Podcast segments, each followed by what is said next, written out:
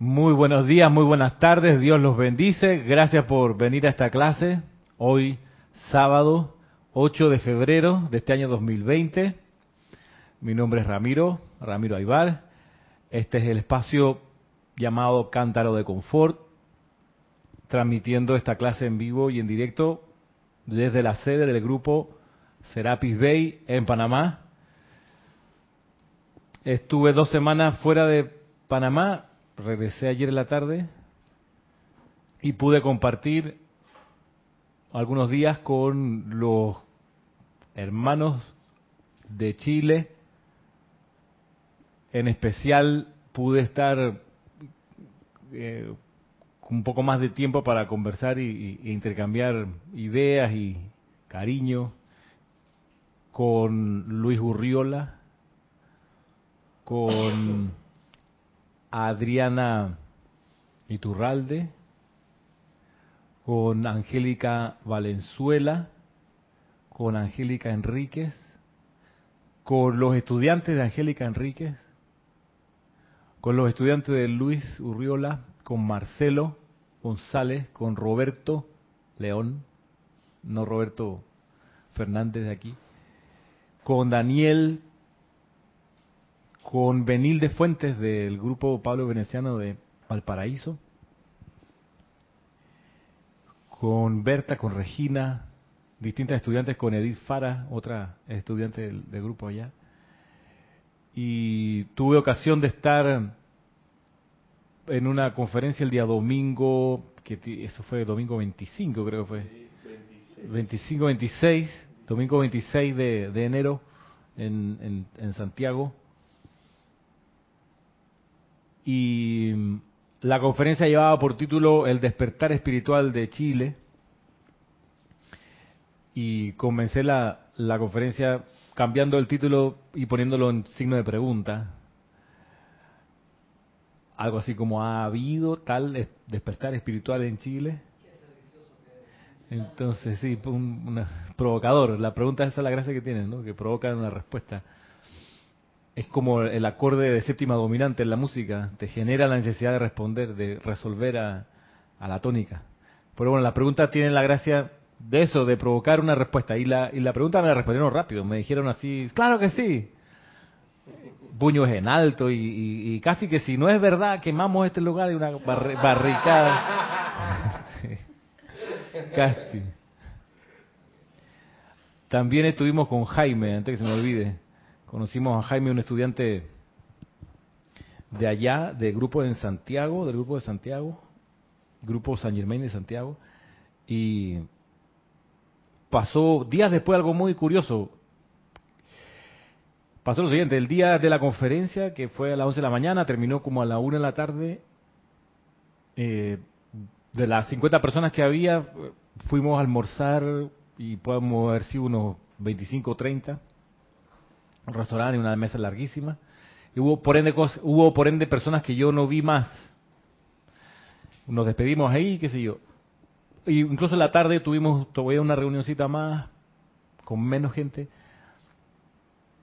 Y antes de ayer que estábamos caminando por el centro de Santiago buscando algunas cosas, paramos en el en el negocio que tiene Adriana donde había ocurrido la última reunioncita que tuvimos y donde, donde da las clases en el grupo, ahí, como dicen acá, de la nada, aparecieron dos personas que habían estado en la, en la conferencia y que, eran, y que coincidieron, o sea, de la que, no de la que yo no había vuelto a ver, la señora Alicia y, y Jaime, ¡pup! aparecieron ahí, ¡ay, ustedes están aquí! Nada, sí, qué emoción.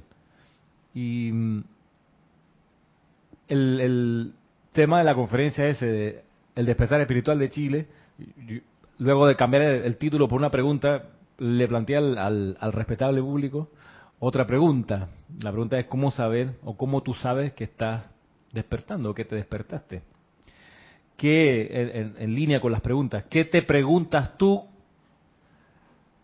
para saber, o cuál pregunta que uno hace te da luces de que te estás despertando. No sé si lo comenté aquí antes de que me fuera, ¿no? ¿Qué pregunta uno hace cuando se está despertando? ¿Qué les dice su, su comprensión, su discernimiento? Bueno, la pregunta que yo me haría es, ay Dios, eh, he cambiado ah. la manera de encarar la vida, o sea, ya ante esta situación o ante estas circunstancias, ¿cómo he, cambiado de reaccionar, ya no reacciono así volcánicamente, he cambiado, ya, ya estoy más armonizado, más sereno, ya cuando eh, me mandan para ya tú sabes dónde, yo efectivamente vuelvo y doy la trompa de vuelta o no, esas son las preguntas que yo me haría. Claro, y tú, tú las haces porque y en ese en ese calibre de preguntas que, está muy bien porque igual tienes formación espiritual. De todos modos tú, tú, tú comprendes las leyes de la vida y estás aplicándolas. Entonces tu pregunta va por ese lado y está bien de, de si verificar si, si has cambiado si la enseñanza ha tú la has permitido pasar a través de ti y no que tú pasaste por la enseñanza, como, veíamos para la empalizada. Mucha gente que va a la universidad y pasa por la universidad y se gradúa y tiene su título, pero pocos son los que dejan que la universidad pase a través de ellos. Es decir, se transformaron de ser adolescente de secundaria a ser un profesional. Tiene que haber una transformación. Eso, te la, eso ocurre porque la, dejaste que la universidad pasara a través de ti. No siempre ocurre. Hay gente que superficialmente cursa universidad, se gradúa y sigue siendo tan infantil como cuando está en la escuela hagamos el, paréntesis, pero en una, una, en una postura más básica, más inicial, más arcaica quizá, una pregunta que uno se hace cuando está despertando es ¿dónde estoy? cuando te despiertas, decir, espérate, ¿dónde estoy? Porque esa pregunta da cuenta de que miraste y el escenario cambió, entonces ya no solo abriste los ojos, sino que tu mente dijo, espérate, aquí esto no me acuerdo que era así, ¿dónde estoy? ¿Dónde rayos estoy? Y yo le, comentaba a la gente que fue a la conferencia que yo me hice esa pregunta cuando tenía como 18 años, cuando desperté en la parada de un bus. La parada de bus y dije, ¿dónde estoy? Si hace nada estaba en una fiesta, hermano. ¿Qué pasó de la fiesta hasta este momento? Porque la fiesta no era ahí, no fue la parada de bus en la fiesta, fue en la casa estaba buena la fiesta. La fiesta duró, de haber durado como 30 minutos para mí. Pues no me acuerdo de más.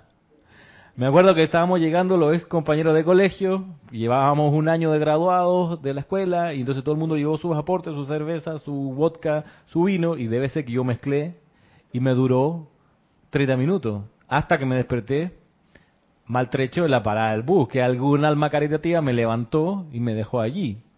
Puede haber sido las 10 de la mañana del otro día y fue muy terrible, fue muy angustiante, en serio.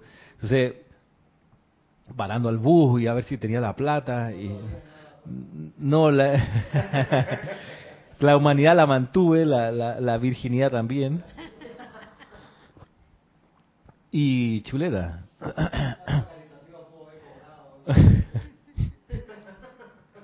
Lo dice fuera del micrófono porque hay, hay niños presentes y para que no, pero la cosa es que, bueno, uno despierta espiritualmente para comenzar, quizás en el inicio es cuando se dice, espérate, algo cambió aquí, ¿dónde estoy? Entonces, cuando empieza uno entonces a leer la enseñanza, tú dices, espérate, después de un rato uno entiende que está en una gran escuela, donde está aprendiendo muchas lecciones, y cuanto más rápido aprenda esas lecciones, más expandida será su conciencia, más detalles verá en la imagen.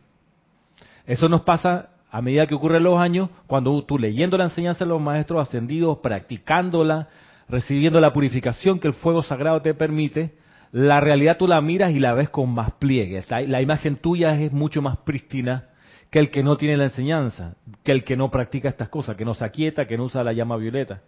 Para él la vida es bastante eh, monótona, en el sentido que son pocos colores o pocas dimensiones, pero cuando tú te purificas, usa la enseñanza y empiezas a ver a través de los ojos de los maestros, tú te das cuenta que la realidad tiene más pliegue de lo que pensabas y, es más interesante, es más eh, atractiva y tú dices y te das cuenta que en esta escuela se está para aprender, pero para servir mientras se aprende. Servir mientras se aprende. Y el aprendizaje requiere de humildad, saber que tú no te la sabes toda.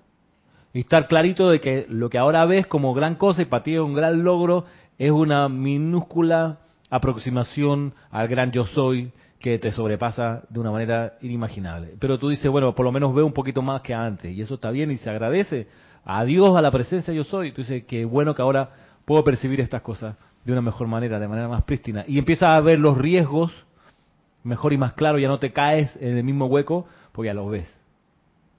Percibe la vibración, te das cuenta de, la energía mejor que antes, y ya no te dejas embargar o no te dejas revolcar por una, por una energía que en un momento te atacó y no te diste ni cuenta y después te preguntaste, hey, ¿dónde estoy?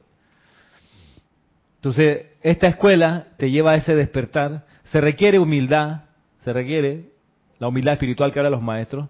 No es la humildad del, que se arrastra, es la humildad espiritual del, Dios mío, hazme conocer la actitud correcta de actividad que debo asumir, porque obviamente no sé cuál es la actitud correcta ni la actividad, estoy perdidísimo. Pero tú sí sabes, así que házmela conocer y muéstrame cómo es que se hace. Humildad espiritual para poder aprender. Principalmente cuando estás en el meollo del tercer templo, ¿no? Del que habla Serapis Bey. Vamos para allá. Claro, estás en el tercer templo, recordemos, las iniciaciones de Luxor, que son las que gerencia el maestro ascendido Serapis Bey, como una especie de Mahacho Han interno de las iniciaciones, una especie, pues, es un juego de palabras lo que le estoy planteando, pero las siete iniciaciones están diseñadas para disolver una sola cualidad, que es el, la piedra de tope de la, de la evolución, de la encarnación, del desarrollo. Esa, esa cualidad se debe disolver para poder hacerlo todo lo demás. Y esa cualidad es la rebelión. La rebelión. No somos maestros ascendidos por nuestra rebelión que andamos trayendo. No vemos mejor las cosas por la rebelión que andamos trayendo. No somos más prósperos por la rebelión que andamos trayendo. No somos más felices por la rebelión que andamos trayendo. Y así, cada uno de los errores o los, o los defectos que podemos tener están ahí sostenidos por un pedazo todavía, una parcelita de rebelión que nos va quedando. Entonces, esa, esa cualidad, la rebelión, resulta que para poder transmutarla, el maestro ascendido Serapi Bey diseña las siete iniciaciones que antes solo se experimentaban en Luxor, las dependencias del retiro, de la llama de la ascensión. Al cambiar la era, al disolverse la edad, la era oscura, perdón, de, perdón, la ley oculta, ley oculta gracias, cuando se disuelve la ley oculta y se necesita que la humanidad empiece a graduarse rápido porque no sirve que se logre la ascensión de un individuo al, al, al siglo, no sirve, dos cada 100 años, o sea, nunca vamos a salir entonces dice, vamos a cambiar esto, vamos a develar la llama violeta para que la gente la use, vamos a darle conocimiento dónde están los retiros, cuáles son las cualidades, las actividades de cada uno de ellos, pero además las iniciaciones de Luxor, la dispensación que consigue Serapis Bey es que la puedan experimentar todos los estudiantes de la luz fuera del retiro. Entonces, es una, es una gran dispensación que nos permite no estar en la disciplina de Luxor, pero experimentarlas iniciaciones para ir acercándonos a esa disciplina y graduarnos en esta encarnación y si no es en esta, pronto en la siguiente. Esa es la, esa es la, promesa. Que vayamos avanzando lo más posible, despachando la mayor cantidad de materias pendientes, siendo que el meollo de las materias pendientes es la rebelión. Y la rebelión tiene que ser transmutada a amor divino, esa es la conclusión. Tú llegas al amor divino y logras tu ascensión porque anclado en el amor divino, el universo dice, al fin encontré a mi maestro y se inclina. Y tú le dices, yo te amo y la vida prospera. Bien, para disolver las, la, la rebelión en las siete iniciaciones, la primera, recuerdan, es la disolución de la rebelión que te impide decir, magna presencia yo soy, hágase mí según tu palabra, muéstrame el plan divino y haz que yo solo haga tu plan divino. Esa es la primera iniciación. Y eso ha de ocurrir todo el tiempo. Esa es la gracia, ¿no? Que tú estás frente a un tráfico, estás frente a una compra, estás frente a una decisión que va a tomar y antes de tomar la decisión te recoges y dices, magna presencia yo soy, ¿qué debo hacer en esto? Que se haga tu voluntad y no la mía. A todo pulmón, en silencio, como sea, pero tener el impulso de amor, no de rebelión, el impulso de dejar que el plan divino se manifieste. Esa es la primera iniciación y esa, esa es una iniciación, una iniciación en soledad, interna, propia. O sea, yo no, no, no, no, no, aquí no cabe decirle, hey, Cristian, acabo de pedirle a Dios su voluntad para ver si me caso o no me caso. ¿no? O sea, no tiene nada que ver con Cristian, ni con nadie, sino con uno mismo, con uno mismo que es, que es Dios aquí. Dime. Y disminuir aquella actitud arrogante de saber de que, ah, pero si esta, esta situación determinada aquí, yo, yo he pasado una similar, así que yo sé lo que yo tengo que hacer. Pero porque tú no sabes en el momento que caes en el meollo del asunto, se te voltea la tortilla y tú no sabes. es otra cosa. es otra cosa totalmente distinta que tú viste, o sea que siempre hay que estar invocando para todo, para todo, hasta para limpiarse los dientes, para lavarse los dientes. Bien lo decía San Pablo, orad sin cesar. Él no decía rezad sin cesar, que es la gente que dice, ah, dice rezad sin cesar, así que yo hago 20 rosarios todos los días. No, no hablaba ni de rosario ni de rezar, hablaba de orar. Y estamos, esto es lo que es orar, magna presencia de Dios yo soy, hazme conocer la actitud correcta de actividad que debo asumir en esta situación para ajustar y solucionar este problema. Orar sin cesar. Por eso uno se entrena en las cosas pequeñas siguiendo indicaciones. Lo que hemos comentado otras veces. Porque va a venir la indicación de la presencia de yo soy. La presencia de yo soy te puede decir, mira, toma un avión y ándate a Cuba. Supongamos. Pero si uno no, no, está, no se ha autoentrenado a seguir indicaciones, uno va a pensar, bueno, ándate a Cuba y uno va a lucubrar en su personalidad, bueno, ya que estás en Cuba, das el paso ahí mismo a República Dominicana y aprovecha de saludar a Flor Narciso que está en Puerto Rico y como está en Puerto Rico, ella le quiere mandar un, paquete a sus hermanos en Venezuela, así que toda esa vuelta aprovecha. La indicación era ándate a Cuba. No es toda la otra vuelta. Y eso así lo mismo. Vas a un supermercado, magna presencia, muéstrame qué es lo que debo comprar. Un kilo de papa, ya. Dos libras de papa tú escuchas, supón, y sales con el carrito lleno de detergente, de leche, de, pero si la indicación era un dos libras de papa, pero uno, exacto, y ya que tengo va a hacer mayonesa, va a hacer papa con mayonesa, y un tomatito para hacer papa con tomate, eso nos pasa todo el tiempo, Marisa, eso no, no es solo, estoy acordando del, del, caso de, la enseñanza de la clase es de esta página, esta página de Misterio de Velado, y me llega mi hermana con cinco libros para complementar las tres páginas de, la, de Misterio de Velado. Si la indicación era tres páginas de Misterio de Velado. Ah, no, porque yo, yo estudié y repasé de otro libro. Que bueno, eso se, se, se felicita. Porque tú dices, bueno, es que tres páginas es, contenido muy eh, compacto. Yo puedo buscar en otros libros eh, otras ramificaciones de estas tres páginas. Y está bien, y hay que hacerlo. Ah, eso se, se, llama estudiar la enseñanza. Y lo que estamos aquí somos estudiantes de la enseñanza y hay que hacer esa búsqueda más allá de las tres páginas, suponiendo en el caso de... Pero la presentación luego, cuando viene la exposición, es de las tres páginas. Lo maravilloso es que cuando uno está hablando, usando solamente esas tres páginas, te van a venir los otros estudios que hiciste, te vas a acordar, sí que el gran director divino decía esto, que en el manual decía lo otro, chévere, pero cumples con seguir la indicación, las tres páginas del misterio de velado. Entonces, pero eso, es un proceso de pulimiento que uno va afinando la percepción. Y eso toma su tiempo, Marisa. Y yo por eso no te quemé en la hoguera ni te crucifiqué en la cruz, sino que nada más te advierto, les advierto, porque lo que le pasa a un hermano es enseñanza para todos, que hay que aprender a seguir indicaciones eh, no por obediencia ciega, sino porque cuando viene el soplo de la queda voz interior, te va a venir algo muy preciso. Entonces, lograr esa precisión también en la ejecución del mensaje que te va a venir, de tu propia presencia. Y uno se entrena para eso.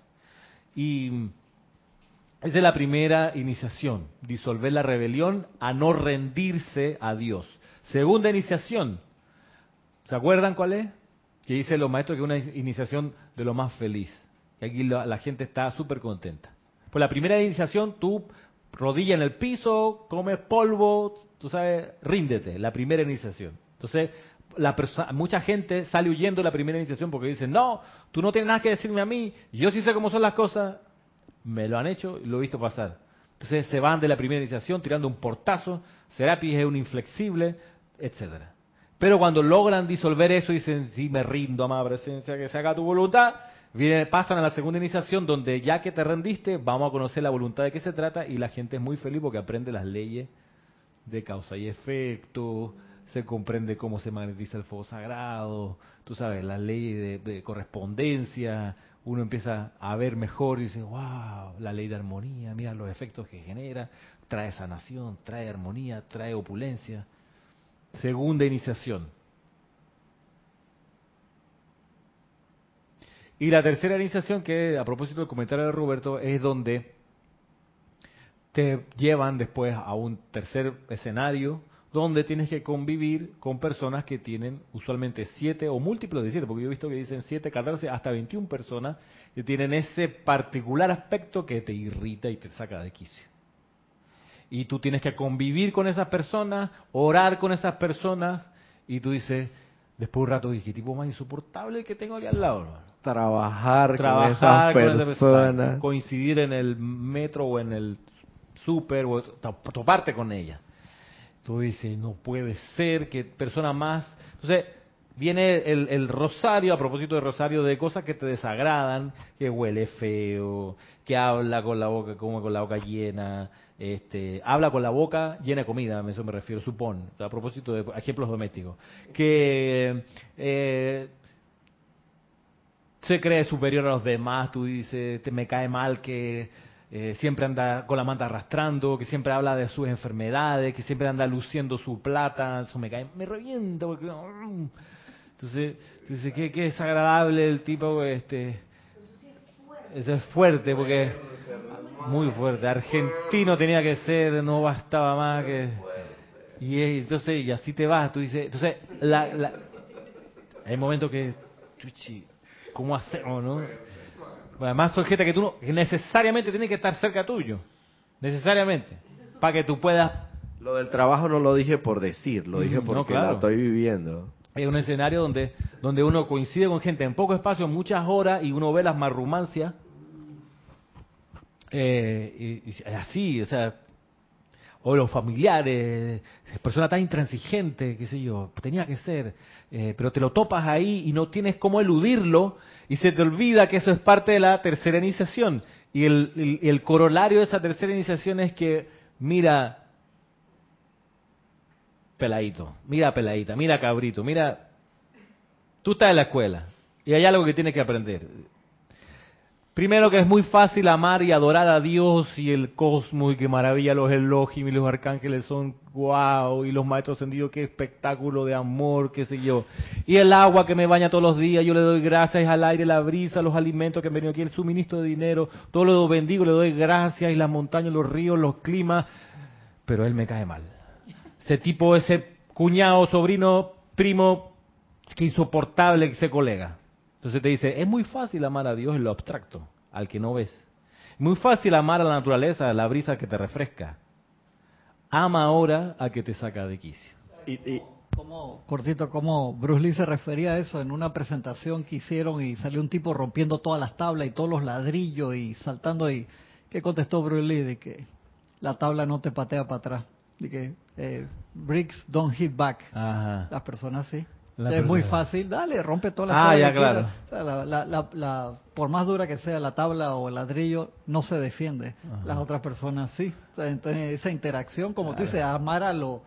A todo, qué lindo, pero ama a Roberto, hermano. Pero, con todo lo que te extrañó pero, esta ¿Dónde está mi instructor? ¿Dónde está Ramiro? Estaba inaguantable, entonces hay que amarlo así como está. Hay que amarlo así. pero mira que, que, que no nos vamos tan abstractos, vamos a ponerlo más, más concreto. Qué fácil amar a esa persona que, o sea, Afable, buena Sí, o tu mujer o tu pareja que tú quieres y adoras tanto y amas. Vamos a ponerlo más concreto, porque no, que Dios allá y la, vegetación, porque hay mucha gente que no, no le da mucha gracia a la vegetación. tampoco, pero están enamorados de la pareja. Mm. Qué fácil, hermano. O sea, eso es facilito. Pero apenas llega el cuñado o la cuñada o la suegra. El yerno, la nuera. Hasta aquí se acabó yo amo y adoro a mí, pero este es, pero la suegra, la mamá, Dios mío, qué problema. Lengua de suegra, como dice la planta. pero la hija es una maravilla. Una princesa, pero, la bruja. Cómo, cómo, mi esposa salió de esa señora. No entiendo, o sea. Pero te la, pero te la topa la señora en cada cumpleaños, en cada Navidad. Sí. Pues así, entonces te dice, mira, tienes que, la, la consigna es, mira, tarde o temprano, en la iniciación vas a tener que aprender a amar a esa persona. a amarla, realmente a sentir amor por ella, no tolerancia, no sí, ella por ella, no, amarla realmente, amarla. Eh, y yo, ah, yo sé lo que estoy diciendo porque yo lo, he vivido, o sea, y llega un momento que tú amas, tan, te hace el clic y empieza a transmutar la animadversión y tú dices, después de un tiempo de ese auto perfeccionamiento, a mí ha pasado, a ese tipo yo mato por él, nadie se mete con él, ¿ok? Porque lo amo y, no me lo toquen. Porque tú dices, es impagable el tipo. O sea, no sé de qué más romance me hablan. Ya no las ves, ya no, ya no te molestan, ya no te irritan. Claro, entonces, en serio, y, te pones de guardián de tu hermano, que es la tercera iniciación. Ser el guardián de mi hermano. Te pones, tú estás dispuesto a dar la vida porque lo amas y en un, hace un año te sacaba de quicio todas sus marrumancias y tú dices, no, espérate, es que no sé, que en serio que no veo esa marrumancia allá. Que en Doctor Strange, ¿cómo llego de aquí a allí? O sea, ¿cómo se llega de la parte de casi de odio acérrimo a querer ser guardián del hermano? ¿Cuál sería el, proceso básico para hacerlo? Para sí, varias varias realizaciones. Voy a poner paréntesis a, la respuesta, pero dice que Yamil. Eh, espérate, o sea, sabes que existen las marrumancias en esa persona, pero aún así amas a esa persona. Ni siquiera las ves luego. No, o si las ves no te molestan. No te molestan. Espérate, ¿cómo así? Espérate. no te molestan, en serio. Sí, sí. Mira, es que ahí estamos de vuelta. Te, el proceso que te lleva de un punto a otro es el proceso que se llama autosanación. Te sanas. Te sana, pues ya eso no te duele, eso no te irrita, no te enferma. Entonces, ¿cómo tú lo haces? Hay varios despertares ahí. Por ejemplo, el que te dice, al mismo maestro ascendido Saint Germain, que, toda que las personas resienten a personas, cito condiciones y cosas, porque no han logrado todavía la maestría sobre sí mismos. Entonces, te irrita tal lugar porque no has logrado la maestría sobre ti. Te irrita tal persona. Claro, el día que logres la maestría sobre ti, no te va a irritar esa persona, ese lugar, esa situación. Claro, porque todo lo que ves en el otro está en ti. Está en ti. Y lo que te está molestando del otro es algo que te molesta de ti. Que el otro lo tiene y te lo muestra como espejo, pero tú lo tienes adentro, en tu conciencia. Entonces, en la medida que tú vas transmutando tus cuatro cuerpos inferiores y los vas purificando, las cosas que odiabas de ti ya no las odias en el otro porque no están, no hacen vibración simpática contigo.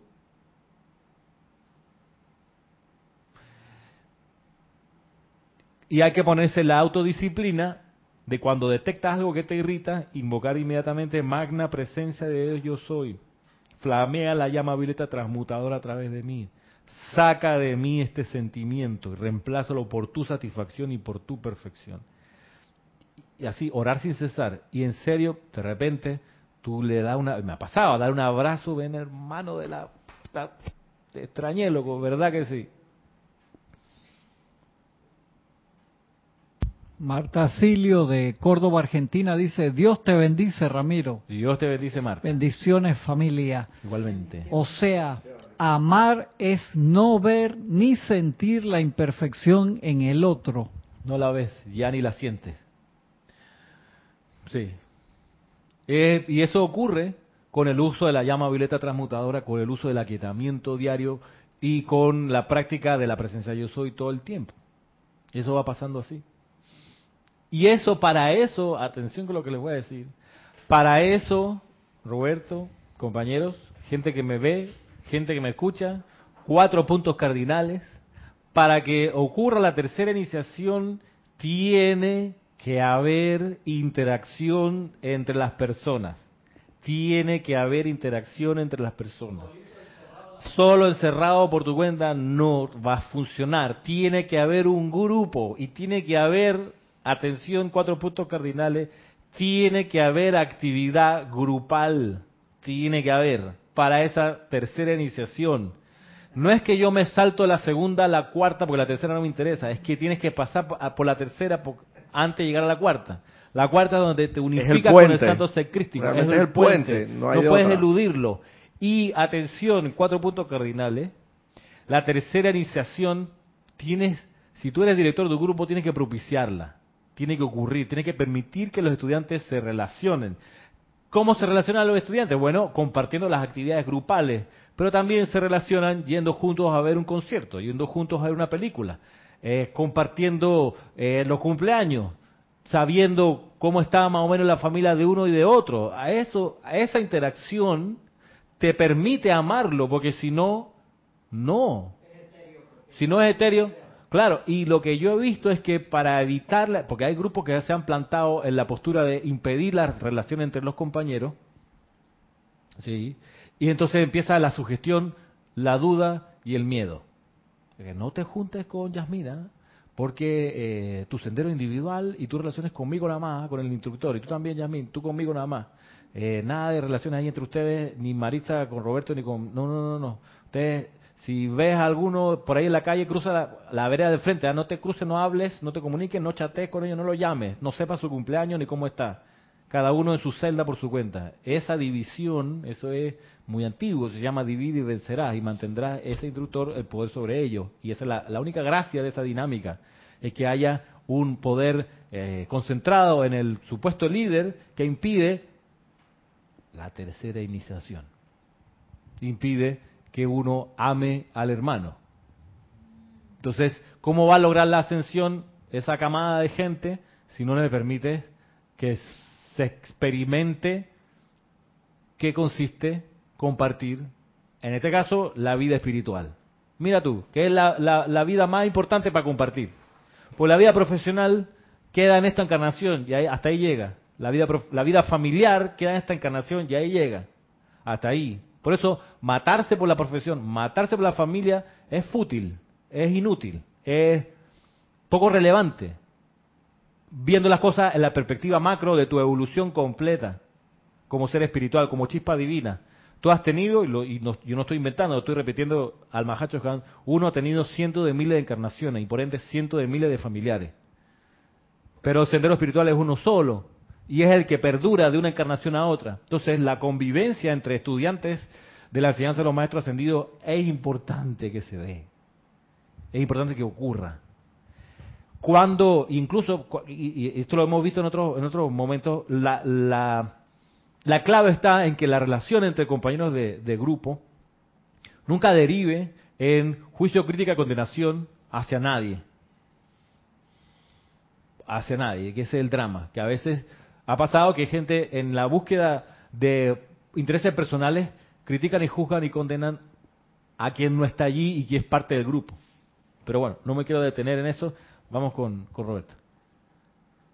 Tengo entendido que han habido seres de gran avance espiritual, por así decirlo, que, que no han pasado la tercera iniciación, eso es cierto. Mm. Claro, Madame Blavatsky la famosa. yo iba a mencionar, pero yo, me parece que Madame hablar Blavatsky. no pasó la tercera iniciación. Perdón. A micrófono.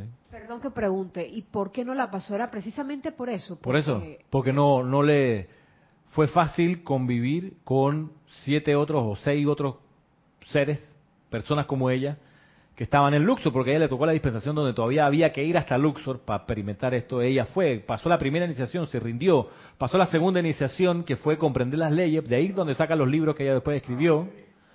Y pero cuando ya la graduaron a la tercera iniciación, ahí se le hizo la vida cuadrito y sabe que váyanse todos a rodar, porque esto es... No me aguanto que el tipo tal haga tal cosa y fulano haga la otra y la personalidad, solamente personalidad, que se resiente porque no soporto el estilito con que ella me habla. ¿Qué se cree? Mira la cara que trae todo el tiempo. En vez de, si la ves con esa cara, amada presencia, yo soy, envuélvela en tu felicidad, en tu prosperidad, en tu salud, a lo mejor está pasando problemas. Entonces, la personalidad le hace la jugada allí, porque todavía existe la personalidad en ese contexto, y mandan a, por, los aires, todos saben que váyanse, métanse en su templo por Luxor y yo me voy a otro lado como la clase hace dos miércoles, creo, Cristian, no sé si estabas ahí, que, que eh, muy a propósito de eso, mencionó un, eh, no sé si era un decreto, más que todo una afirmación donde dice, te envío todo, te envío todo mi amor para bendecirte y, prosperarte. Claro. O sea, a esa persona que te saca de quicio. Claro O sea, le estás enviando la fuerza, porque tú sabes que tú le estás vendiendo una bendición grande. y, y, para que, para bendecirla y que prospere. O sea, que, que de repente la persona de, de barrendero quedó de gerente general y eso te puede, te, anuente que eso puede ocurrir. Y a mí, yo no, yo creo que a mí, voy a hablar por experiencia propia, la viví en una, en una persona que todavía estoy trabajando duramente en él, la bendije para prosperar y, progresar y, todo eso le envió todo a mi amor. Oye, el hombre está volando a otro nivel ahora mismo. Claro, y sin envidia, dije, qué huevo, mira dónde está. No, no, sí. Está, Es que, no, es que si es así, entonces no has hecho nada. No has hecho nada. No has hecho nada. Ahora, vamos, vamos a mirarlo, vamos a poner la cámara en otra dirección en la misma escena. El hecho de que, el, mira, el, una de las tareas del instructor, una de las tareas del instructor es que sus discípulos, que en realidad son discípulos del maestro, que están al cuidado temporal de un instructor, pero que esos discípulos sean bendecidos y prosperados. Esa es una de las tareas fundamentales del instructor. Además de mostrarle la enseñanza sin adulteración, sin cobrar por ella, honestamente, etcétera. Además de todo eso, tiene que conseguir que sus estudiantes, ojo, lo superen y que sean más prósperos que el instructor, más entendidos en la enseñanza que el instructor, más felices que el instructor, más sanos que el instructor, más mejores maestros del fuego sagrado del instructor. Esa es la tarea del instructor. No mantenerlo ahí eh, a poca intensidad para que se raya para que no te superen, porque vaya, eso no, no eh, me va a tumbar el puesto. La, la tarea del instructor es lograr que sus hijos se disparen y sean soles. Esa es la cuestión. No, porque y no hay ahí hay amor. O si si temes que los estudiantes te superen, temor, miedo, personalidad. Ya, se jodió. Eso es como los padres cuando los hijos estudian y llegan a estos altos niveles en la universidad y mucho más allá. Qué más satisfacción y alegría pues. para un padre que ha podido lograr eso a través de sus hijos. Entonces, asimismo, el Padre Celestial con nosotros, a través de ustedes que son los instructores, y que ustedes, qué mayor alegría para un instructor saber que aquella persona, o que el estudiante, mejor dicho, pasó por, por mis eh, manos, por decirlo así, y lo veo mucho mejor. Lo veo, exacto, lo veo dando clases, lo veo dirigiendo ceremoniales, encarando responsabilidades, asumiendo voluntariamente. Entonces, vamos bien. Y le toca entonces al instructor, mientras propicia ese despertar y ese despegue, esa luminosidad, mientras lo propicia, el instructor tiene que apurar el paso para estar siempre un poco más, más, más, más, para que el estudiante siga avanzando. No te puedes achantar como instructor. No puedes decir, bueno, ya yo hice, no sé qué, no, tiene que ver cómo también le aprietas tú el paso porque la idea es que jales como la chimenea para arriba y la gente todavía prospere más. Y mira, eh, eh, Ramiro, que esa bendición, y lo dice la ley, la del círculo, te viene, pero tú no esperes, o sea, uno desinteresadamente tiene que hacerlo, porque si lo haces verdaderamente con amor, tú no estás esperando nada de vuelta, pero irremediablemente te va a venir multiplicada de vuelta a ti que lo hiciste. Ah, claro. Te va a venir multiplicado. O sea, también va a ser una bendición para ti en alguna medida, claro. en mucha medida, pero quizás no venga por la línea de, de, de, de la instrucción o sino por el lado de tu familia, tu hija, o sea, te bendice tu hija, por algún lado, hermano, pero te viene alguna alegría, algo, por, por, por haber ejecutado la, la obra bien, o sea, el enviado, haber enviado bien ese amor y esa luminosidad que se requiere, que requería la otra persona para salir adelante. O sea que, pero, pero uno no, no tiene que estar ahí que, ah, pero yo hago esto porque tú sabes, ¿no? Porque no, no, no, por amor desinteresado. ahí tampoco funciona. Totalmente. no funciona. Que no, ahí no hay amor, ahí, hay un interés. Hay un interés, exacto. Y entonces entra la dinámica del padrino, donde todos son negocios, son intereses, no hay fraternidad real. Entonces eso ya es otro otro libro y eso va para el sufrimiento solamente. Y aquí el maestro sentido San Germain en Pláticas del Yo Soy, en un amante de la enseñanza que llegó hoy, pero venía de, días atrás, dice lo siguiente que, que tiene que ver con lo que estamos conversando. ¿Dónde estará?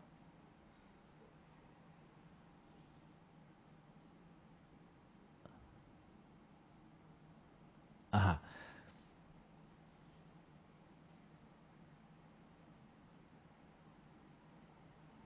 Voy a leer aquí la página 83, dice Camino a la Maestría. Está el maestro Saint Germain contestando a una pregunta. Dice,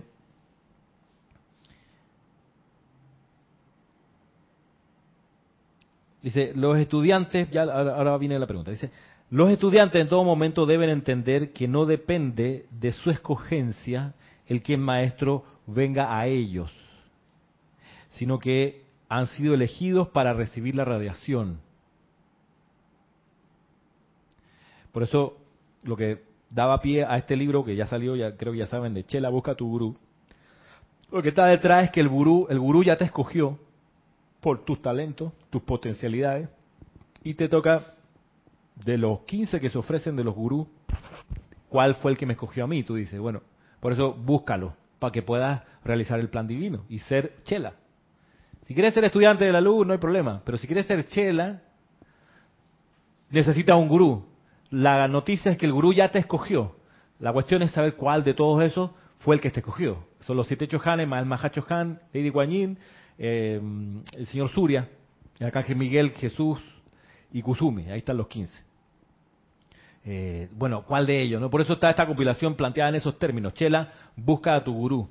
Y aquí está por capítulo qué indicaciones puntuales le dan esos distintos maestros ascendidos que son gurú a los chelas que ellos escogieron. Entonces, volviendo acá, dice, los estudiantes en todo momento deben entender que no depende de su escogencia el que el maestro venga a ellos, sino que han sido escogidos para recibir la radiación, privilegio cuyo verdadero significado no puede comunicarse con palabras, solo puede sentirse o visualizarse.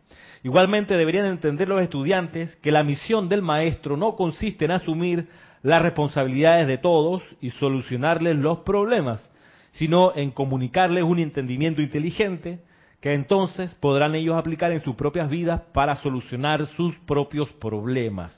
Es así como adquiere la fuerza necesaria, el valor y la confianza para continuar subiendo paso a paso, obteniendo su propia maestría sobre el ser externo y el mundo exterior. Cuando uno empieza a resolver los propios problemas siguiendo las indicaciones de los maestros que te dicen en toda la situación, vuelve tu atención a la presencia de Dios hoy, por ejemplo. En una situación de resentimiento, invoca la ley del perdón, eh, y así. Siempre en ciertos puntos de crecimiento nos llega el clamor de los estudiantes, generalmente con gran sinceridad, y dice, grandes maestros, ayúdennos a resolver nuestros problemas. Ese es el clamor que surge. Para darles ánimo y fuerzas, dice el maestro, quisiera decirles que ustedes no tienen ni la menor idea de la presencia irradiante del maestro que vierte fortaleza, coraje, confianza y luz, de la cual en la mayoría de los casos los estudiantes están inconscientes de la forma externa. O sea, es tan intensa la luz del maestro que de venir a resolverte un problema lo disuelve, lo derrite, lo, vuelve así polvo. O sea, y es ahí donde tú dices, o sea, eh, déjame aprender a resolverlo. tú no quieres que te haga la tarea porque te quedas ignorante de la tarea. No la aprendes, pues. No, la, no, la, no hiciste tú el surco, te lo hizo el maestro. Entonces, no aprendes la lección, no queda en tu conciencia. Entonces, la lección se te va a volver a presentar. Lo que pasa con la sanación que hablamos antes, que en realidad una cosa es la sanación y otra cosa es la curación. A veces no se distingue claramente una de la otra, pero la sanación es permanente y solo ocurre cuando hay iluminación de la conciencia y la persona dice, mm, tengo este problema, llena el espacio en blanco porque tengo como actitud tal cosa y esta actitud es la que me está generando este problema de carestía, de enfermedad, de lo que sea, de odio, tengo este problema de dramas familiares, pero ese problema está ahí porque eh, no me, no me iluminado lo suficiente mi conciencia para comprender por qué está allí. Cuando tú lo comprendes, ah, era esto, entonces invoca la ley de perdón, lo transmuta y, conclusión, te sanas. La diferencia con la curación es que es temporal, que el problema se resuelve temporalmente. Entonces, pues, bueno, gracias, por eso se llama curita, el parche curita, que te cura ahí y no sanita, porque no te sana la malocura. Entonces los maestros ascendidos no van a querer caer en la curación, sino en la sanación.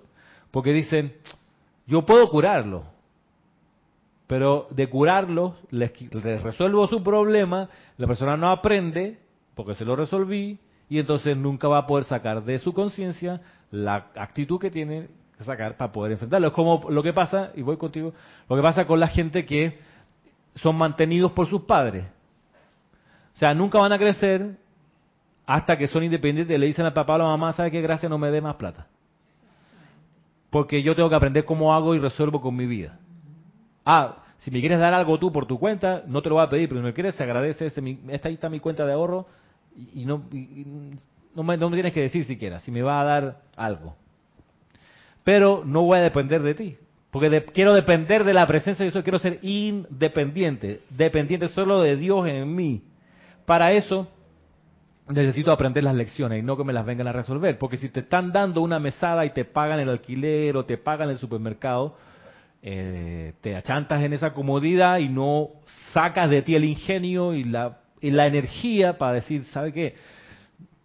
Tengo que cambiar de actitud tengo que hacer esto y lo otro. No, porque te resuelven el problema. Es el asunto con las grandes eh, herencias que se dan. La gente de los multimillonarios, o la gente que no tiene mucha plata, pero que le dan herencia, muchos bienes a alguien, esa gente se ve en la situación de que le resolvieron el problema económico, supongamos. Entonces, me dedico a viajar, a gastar, a darme la vuelta, no, y entonces no producen nada.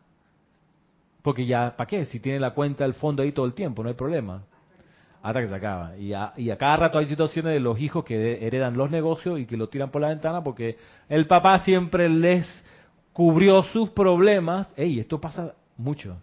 Gente que se casa, gente de dinero que se casa y ya los papás le compraron de regalo de boda un BMW, un carro cero kilómetros y un apartamento para que comiencen a vivir. Y esos son seres que necesitan entonces alguien, un chofer, una empleada. ¿Por qué? Porque no saben manejar, o si saben manejar, no saben lidiar con el tráfico de la ciudad. Eh, y es todo una exigencia y un grito y una queja, y así. Entonces, terminan siendo seres con una expansión de conciencia muy poca. Y por ende, ¿cuándo rayos se van a graduar de las, en la ascensión? Pues está, está lejos. Y entonces todo, por supuesto, por amor. Los padres le dan esa grande fortuna, no, que yo lo amo, para que no sufra, el tipo o la tipa no crece. Conclusión, tiene que encarnar otra vez. Y a ver cómo hace, rascando la pared, para salir adelante. Entonces, por eso, dice el maestro ascendido Saint Germain, mira, nosotros tenemos, somos, somos fuerza de tanto poder como maestro ascendido que en realidad ustedes no quieren que le resolvamos los problemas quieren aprender a hacerlo. Y nuestra tarea es enseñarles, dice, con entendimiento inteligente, cómo enfrentarlo. Las situaciones del día a día. Cristian. Te voy a pasar una pregunta y los hermanos que reportaron sintonía. Ah, gracias. Valentina de la Vega Montero de Madrid, España, dice bendiciones a todos. Igualmente, bendiciones. De los arcángeles, ¿solo el arcángel Miguel está capacitado para escoger chelas? No lo pondría así. No es que él solo esté capacitado para escoger chelas. Lo que pasa es que el único de los arcángeles que le habla a sus chelas es el arcángel Miguel. Yo puedo creer que los demás también tienen sus chelas, el arcángel Zadkiel para comenzar. Pero cuando el arcángel Zadkiel dio discurso en el Puente de la Libertad, en ningún momento le, se dirigió a sus chelas puntualmente, sino que habló de los estudiantes de la luz en general. Entonces, cuando yo hice el rastrillo buscando esto, no encontré de él nada así dirigido a sus chelas, pero el arcángel Miguel sí. Esa es la cuestión. Y te leo el índice.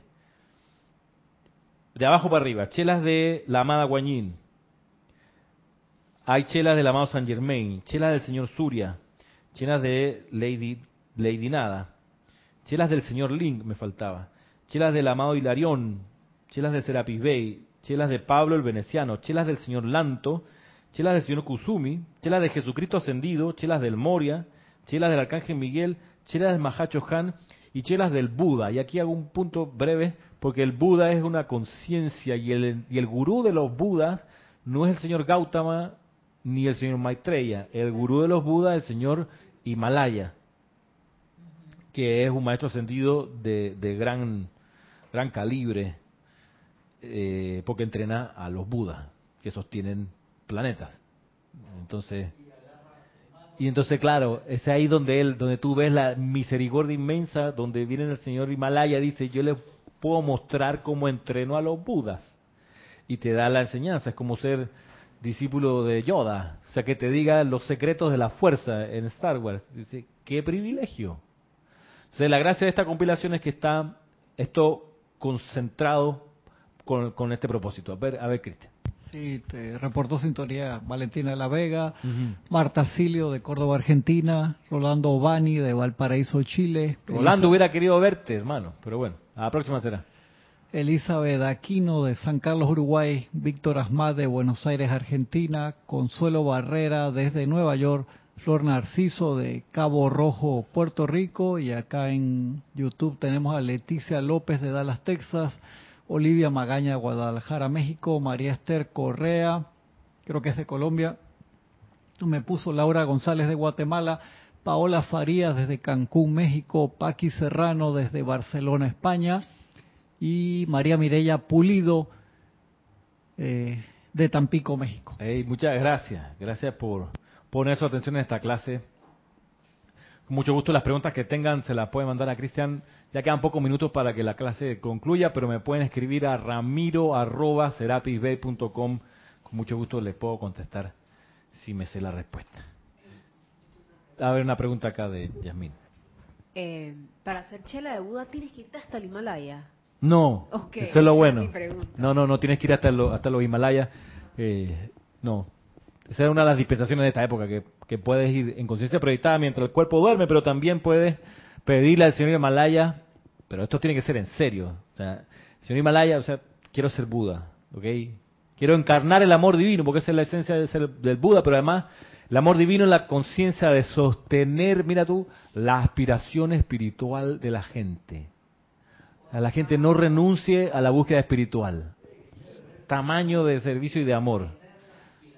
Sostener la aspiración espiritual de la gente. Es el, es el servicio del Buda. pero de algún modo, ¿ah? no te eche. Exacto. Mira que los directores de grupo de santuario tienen que absorber un poco esa conciencia búdica. Porque a ellos les toca, como directores, sostener la aspiración espiritual de la gente que llega a las clases. Claro. Por eso son seres de amor necesariamente, los directores de santuario y tienen que ver cómo se sostiene eso, cómo se sostiene ese amor fluyendo para que la gente quiera seguir llegando a las clases y no solo ser estudiante, sino sacerdote del fuego sagrado, participar. Hacer... Claro. Entonces, cuando tú ves a un Buda o percibes un Buda, la reverencia y gratitud, o sea, gracias a ese amor, yo puedo venir. ¿Te das cuenta? Claro. Ah, bueno, un salón de clases viable, claro. Los budas ya planetarios sostienen la atmósfera del planeta, la atmósfera espiritual. Y lo que hay, ellos le dan el aliento a la llama triple. Pilla tú ese nivel de, de esoterismo, el aliento espiritual de la llama triple. O sea, cuando la llama triple hace yo soy, yo soy, lo que está jalando es el amor del Buda. En, e, este caso el del señor Maitreya. ¿Ok? A ver. No es necesario ni, ni ponerte la vestimenta ni No, no, no. No, porque te. no, claro. Dije de renunciante, de eh, ¿Cómo es? Sañacín. Sayayí. Una de esas cosas. Estábamos, estábamos hablando causalmente en la clase de Cristian, que Jorge decía que bueno, que se note en ti. Ah, pero sí. Yo nada más llego aquí saludando, Cristian, no me saludes la otra vez de mano. Acuérdate que voy a llegar así saludando. Se nota, ¿viste? ¿Te das cuenta que se nota? Y todo, pero eso no tiene nada que ver, o sea, es tu exterior. Claro. Entonces a lo que iba es que es mantener la llama viva, como dicen muy por ahí en, algo popular, en una relación, es la misma, la misma relación que existe entre el instructor y, sus discípulos y sus estudiantes, es mantener esa llama viva, esa que, que de hecho el Buda, tú lo estás diciendo, insufla la llama. El alito para la llama. Y, se habla mucho en algo popular de que hey, mantén la llama, llama, la llama viva en esa relación. Claro que, o sea, ah, no, no se aburran, salgan, hagan cosas distintas. O sea, entonces mantienes a la pareja interesada siempre en ti. mantienes el amor vivo. Claro, claro, claro. sí. en fin. ¿Ah? ¿Qué? ¿Quién me escogió? ¿Quién me escogió? Claro. Exacto. ¿Qué maestro sentido me escogió? Magna presencia de mí. Devélame. ¿Qué más pasó, Cristian? Devélame Gracias, eso es lo bueno de la actividad grupal, hermano. Pero uno, puede, uno, puede, tener como una idea más o menos porque uno tiene ese feeling como que con quién uno puede tener, exacto, alguna preferencia, tú dices, ah, esta, leo esta enseñanza y me atrae, no sé qué, pero, pero, no, necesariamente. ¿Ah? Cada concubinato, exacto. pero no, ¿ah? no solamente por lo que lee, sino por, por, por mi actitud. Mis talentos, mis capacidades. Eso, sí. eso Exacto. Mi, el, el, maestro Sendido del Mori habla del servicio futuro de los estudiantes. O sea, como que la, lo que tienen y que no han mostrado todavía, eso es lo que al maestro le interesa. Porque él sabe que uno los tiene en el cuerpo causal, en la... Entonces tú dices... Es, es, es, ajá. Exacto. No, no va a ser necesariamente por las tendencias actuales que tiene de que algo que te sale más natural o prefieres de. La clásica. No, yo sé que es algo, no, no iba a decir que algo oculto. No, mm, es algo que todavía no sale. Exacto. Pero está, y no sé cómo sacarlo. Claro. Exacto. La clásica de ese, de ese, para ejemplificar esa situación es, como a mí me encanta el azul, yo tengo que ser el rayo azul. Y yo tengo entendido que, no, necesariamente, no necesariamente, Y a mí me encanta el azul. Claro. No, y yo te puedo decir por... De, una vez me voy por la tendencia de que el Moria es... El Moria secta Sí, claro. Ya, ya una vez de que allá el Moria ya, ya por lo menos reduje la, la, la, búsqueda en Arcángel Miguel y el Moria. ¿Quién más del ya? entonces me voy por eso ya. Y, y no necesariamente. No, yo te puedo decir, lo que yo he percibido es que a veces viene por la actividad que uno está desarrollando en ese momento. ¿Por qué? Porque cuando, cuando yo me he puesto a hacer las compilaciones, la, quemada del Moria es bien intensa. O sea, la, presión del Moria. Te lo digo por experiencia. ¿Por qué? Porque él tiene la conciencia de editor él era el editor del diario El Puente de la Libertad, por eso firmaba Thomas Prince, que es Thomas por su encarnación de Thomas More, y Prince porque imprime, exacto. Thomas imprime, él. Entonces, eh, te digo, por experiencia personal, estas compilaciones, si hay una presencia que se me hace palpable, es la del Moria, así. Pero no quiere decir que él me haya escogido. A lo mejor solo para la tarea esta. ¿Ok? Y yo, okay. ¿Por, qué? ¿Por qué? Porque yo pudiera haber tenido los talentos para hacerla la computadora, el manejo del programa, haber conocido la enseñanza, haberme leído, haberla estudiado, de repente esos talentos calificaban para hacer la edición y levantado de estos libros, de las compilaciones estas. Pero eso me ha generado mucho amor por el Moria, de hecho me cuesta leerlo. Me cuesta leerlo porque empiezo a leerlo y empieza el lagrimeo, el nudo en la garganta y puta, no puedo. Pero pero puede ser otro maestro. Y ahí, gracias Cristian por la pregunta, porque es ¿qué maestro me escogió, amada presencia? Puede ser otra manera de preguntar. Pregunta Paola. ¿Pueden ser varios maestros para una persona? Es uno solo. Es uno solo, es uno solo, es uno solo, es uno solo. Como la madre, hay una sola. Pero al final, al final lo necesitas todo. O sea, hay algo... Al micrófono. perdón, hay algo de cada uno que en algún momento de tu vida vas a necesitar que ellos te, te ayuden, ¿no? Pero claro, lo que tú dices es quién es tu gurú. Claro. Ese. Sí, muy personal. Ahora, de todas. Más que, exacto, más personal, más que amigo, exacto, exacto. Porque además va de una encarnación a otra, va pasando y uno se va afiliando. Pero, leanse el libro. claro, claro, claro. El, Sí, espérate, claro. De los, de los que se han develado, son estos 15 los que han dicho, hay otros que no conocemos el nombre. ¿Y, cómo hace si, en el, espérate, cómo hace si el que, el que me toca no sale en el libro? ¿Qué hago? No, es que son estos, cualquiera de estos. ¿Por qué? Porque si no, no habría llegado a tu atención esta cuestión. O sea, si fuese un maestro ascendido cuyo nombre no conocemos, no sabríamos, no, no, no estaría esta enseñanza en tus manos. No habría llegado para no, para no, producirte la, la desazón del, del, abandono, de que, ay, no sé quién es, quién es mi papá. No, no, no. ¿Cómo, haces con la parte, un ejemplo? Ponte que tú tengas dos millones de años de, de estar encarnado, de tu primera encarnación. En ese tiempo, Saint Germain no, no era maestro ascendido. ¿Cómo podría ser el gurú ahora si en ese tiempo por eso lo que tiene, no sé, esa es la parte que hay. Yo iba a preguntar algo similar a eso. O sea, ¿en qué momento? Yo creo que los maestros ascendidos llega un momento de tu, de, tu desarrollo espiritual que ellos ven tu talento y se, y se interesan en eso.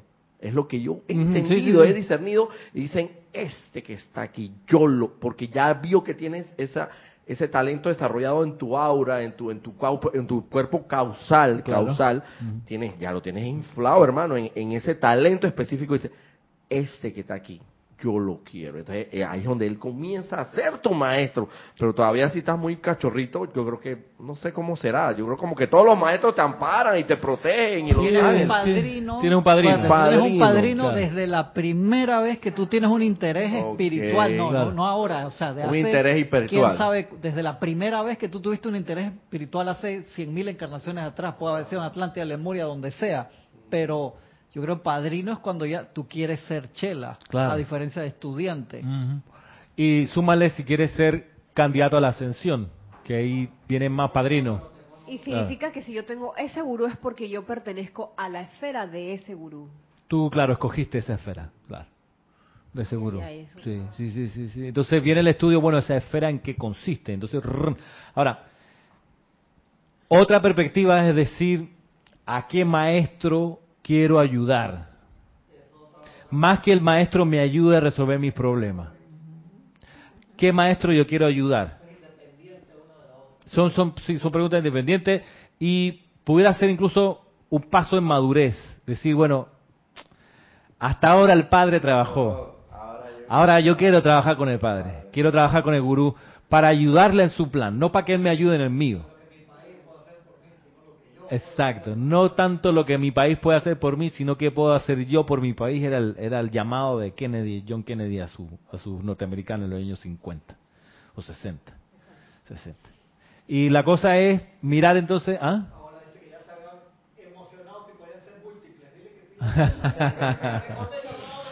Paola, que si pueden ser múltiples. Bueno, no. agarra uno. Agarra En serio, de ahí viene la, necesidad de estudiarte la enseñanza de esos maestros y tú dices, en serio, más que qué es lo que puede hacer el maestro por mí, ¿qué puedo hacer yo por el maestro? O sea, ¿qué talentos creo yo que tengo y cómo los puedo ayudar, poner en, en, posición del maestro? Y eso necesariamente implica estar sumamente alerta, hilar muy delgado en cuanto a tus circunstancias, en cuanto a la vida tuya se refiere.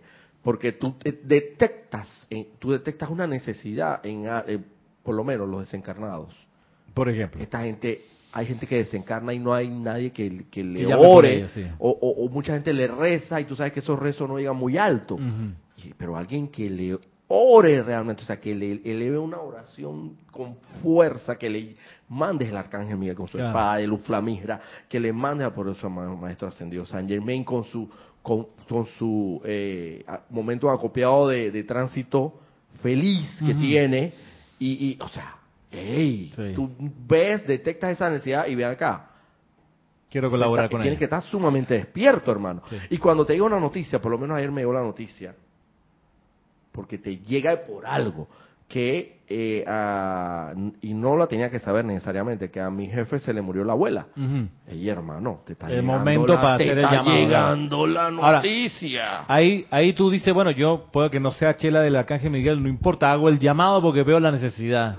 Invoco a los ángeles a esa para que vayan a envolver esa conciencia y la corten, la liberen, la lleven a los ámbitos superiores, es cierto. Ahora, si me permiten, ¿dónde actúa el arcángel Miguel? Tú dices, yo quiero colaborar al arcángel Miguel, quiero ser chela de él. Entonces, ¿dónde actúa el arcángel Miguel? Actúa la mayor tiempo en el ámbito psíquico y astral. Si tú dices, bueno, yo quiero ser colaborador con él, vas a empezar a, estar, a sensibilizarte del ámbito psíquico y astral para purificarlo. O sea, a emociones descontroladas, a pensamientos destructivos, te vas a empezar a vincular con eso, pero ahí está el recordar y siempre, bueno, me empiezo a vincular con esto porque pedí al Arcángel Miguel colaborar con él, me tomó en serio y aquí me ha puesto una situación para lidiar con la, la efluvia de este tipo. Entonces, hay que estar alerta porque va a venir, va a venir. Yo lo he hecho, yo lo he practicado, dice, hey, y esas explosiones emocionales, ¿quién te manda a andarte ofreciendo? Van a venir porque se necesita ayuda en ese, en ese, en esa dimensión del plan divino, purificar esa atmósfera, por ejemplo. Pero leanse este, esta compilación y leanse la otra que viene pronto, que se llama El Sendero del Chela, que son dos volúmenes, donde están todas las indicaciones para recorrer este sendero. Y ahí donde tú te das cuenta esta, esta filiación del gurú con su chela, que es cada vez que el chela va a encarnar, hay un encuentro, hay una conversación, hay un ver juntos el plan, viene la encarnación, el maestro orando por el estudiante, por su chela, purificando sus cuerpos internos, dice el maestro Moria que lo hace una vez cada 24 horas con sus chelas, lo revisa en mental, el etérico, lo emocional, ve dónde están los huecos, le ayuda a, sanarlo, a curarlo, no sé qué, desencarna y ¿quién está esperando a la persona? El mismo gurú, bienvenido otra vez a casa, no sé qué, pa, pa, pa, y así. Exacto, y viene... ¿Ah? Exacto, cuando vienes, claro, viene con la banda del olvido. Salvo, salvo que ya llega un momento, un punto que estás tan desarrollado espiritualmente que ya... Que ya, no hay banda del olvido. Se te, devela, hermano. no hay de otra. Supongo que eso pasa, o lo, visto, lo he visto en niños muy pequeños que ya vienen que súper espiritualmente avanzados y tú dices que, hey, hacen cosas extraordinarias desde chicos. Y a eso se dedican el resto de su vida. Claro. Ya. Como por ejemplo le pasó a Guy Ballard Guy Ballard que tenía el ahí está el ejemplo. O sea, ya hay un momento que le digo, esto ya no se te puede negar, hermano. Ya lo has pedido tanto, lo has querido tanto, lo has deseado tanto y has hecho tanto por esto que ya aquí estoy, hermano. O sea. Pues sí. Ahora, y ya para terminar, volviendo acá, volviendo a lo que dice el maestro ascendido Saint Germain, dice, ah, ah, y aquí voy a terminar con esto, dice, no hay sino una manera para que alguien que tenga sabiduría pueda convertirse en una ayuda permanente. Hablando de sanación, curación, iluminación, ascensión y demás. No hay sino una manera para que alguien que tenga sabiduría pueda convertirse en una ayuda permanente y es la de conscientemente enseñarle a sus hermanos o hermanas las leyes sencillas mediante las cuales se puede empuñar el cetro, alcanzar la victoria y lograr el pleno dominio sobre el ser externo y su mundo. Está, hablando, está haciendo un llamado aquí a que haya instructores, como yo lo veo. Y está, este es un discurso del año treinta y pico. 32, 7 de noviembre, 1932. No hay sino una manera para que alguien que tenga sabiduría pueda convertirse en una ayuda permanente y es la de conscientemente enseñarle a sus hermanos o hermanas las leyes sencillas mediante las cuales se puede empuñar el cetro, alcanzar la victoria y lograr el pleno dominio sobre el ser externo y su mundo.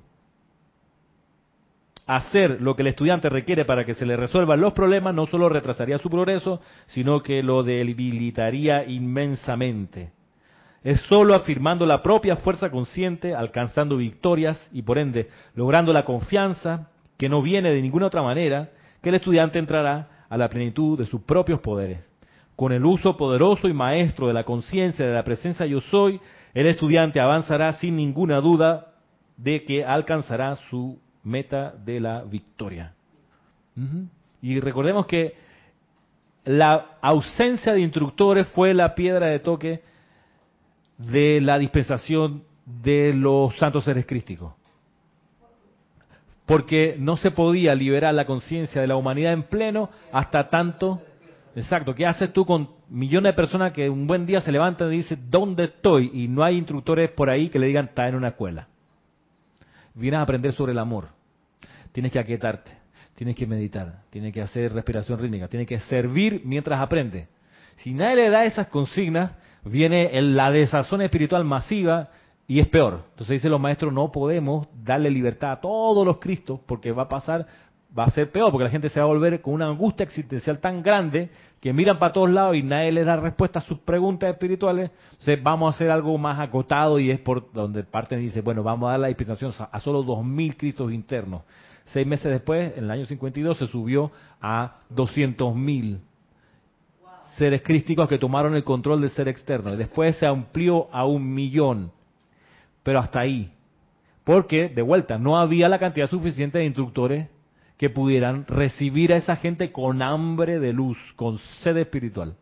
De ahí el llamado, como dice aquí, si tú quieres hacer un beneficio permanente, tienes que entregarle esto a tus hermanos y hermanas, las leyes sencillas que lo ayudarán a ellos a ser maestros de sus propias situaciones, invocando a su propia presencia yo soy. Con eso en mente, dejamos la clase hasta aquí. Será hasta el próximo sábado. Recordemos que el día domingo 16 de febrero tenemos transmisión de la llama de la llama de la liberación del retiro de Transilvania son bienvenidos a participar con su vida, su aliento para ese momento. 9 de la mañana, hora de Panamá, servicio de transmisión de la llama para que el Maestro Ascendido San Germain y su hermandad, pues es la gracia que venga con toda su gente, camine la tierra por donde el aliento vaya. Muchas gracias y mil bendiciones.